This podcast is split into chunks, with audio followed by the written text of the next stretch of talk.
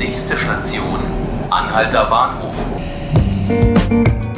Hallo und herzlich willkommen zu 5 Minuten Berlin, dem Podcast des Tagesspiegels. Mein Name ist Felix Hackenbruch und wir beschäftigen uns heute mit einem Streik, der Berlin zu großen Teilen lahmlegen dürfte.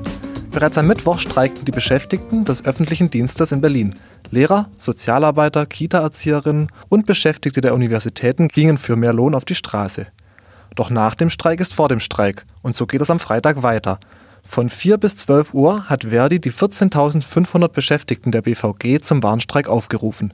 Egal ob Bus, U-Bahn oder Tram, vielerorts dürfte am Freitag nichts mehr gehen. Über dieses Thema werde ich jetzt mit meiner Kollegin Sigrid Kneist aus dem Berlin Ressort mich unterhalten. Sigrid, schön, dass du da bist. Ja, freue mich auch. Sigrid, warum wird denn jetzt am Freitag gestreikt? Zurzeit laufen die sogenannten Manteltarifverhandlungen bei der BVG.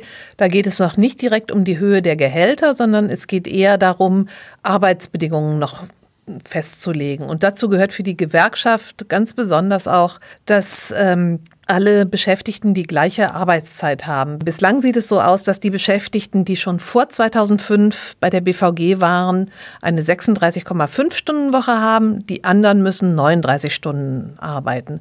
Das findet die Gewerkschaft ungerecht und äh, fordert deswegen gleiche Arbeitszeit bei vollem Lohnausgleich. Nochmal zum Verständnis, Sigrid. Da gibt es jetzt also Menschen bei der BVG, die arbeiten weniger, verdienen aber mehr als die, die mehr arbeiten? Die verdienen genauso viel. Ah, okay. Das ist ja auch nicht ganz fair. Ja. Und das soll geändert werden. Genau. Und äh, was sagt die BVG denn jetzt zu diesem Warnstreik? Die BVG ist einigermaßen sauer. Die Verhandlungen haben gerade erst angefangen und für die BVG kommt das einfach viel zu früh. Die sagen, das ist einfach noch, wir haben jetzt gerade erst eine richtige Verhandlung gehabt und das ist zu früh für uns. Hm. Jetzt äh, bin ich noch gar nicht ganz so lange in Berlin, drei, vier Jährchen. Ich habe glaube ich, noch keinen BVG-Streik erlebt. Das war immer die S-Bahn, die gestreikt hat. Ähm, wann war denn der letzte BVG-Streik? Es gab 2012 einen BVG-Streik, äh, einen Warnstreik. Und mit dem haben sich die Berliner eigentlich ganz gut arrangiert.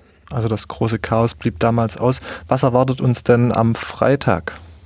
Also die äh, Verdi, die Gewerkschaft ist also die Gewerkschaft ist immer sehr schlagkräftig bei der BVG. Die werden es schaffen, dass äh, am Freitagmorgen um vier weder ein ein Bus noch eine Bahn fährt. Das schaffen die immer. Die Depots, äh, die Fahrzeuge bleiben in den Depots.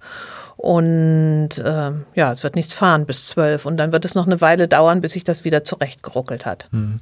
Wie kann man dann da als Pendler aus dem Umland, aber auch als Berliner, äh, der einfach mal von A nach B möchte, mit umgehen? Äh, Fahrrad fahren oder was, was hilft da? Das Wetter soll schön sein am Freitag, also ist Fahrrad bestimmt eine ganz gute Option, aber das kommt natürlich nicht für alle in Frage. Am besten ist es auf die S-Bahn auszuweichen, wenn das möglich ist, oder sonst vielleicht auch mal eine Strecke zu Fuß gehen. Einige werden auch nicht aufs Auto verzichten können. Also es ist wahrscheinlich so ein Mix. Und vielleicht kann man ja auch mal Fahrgemeinschaften bilden. Hm.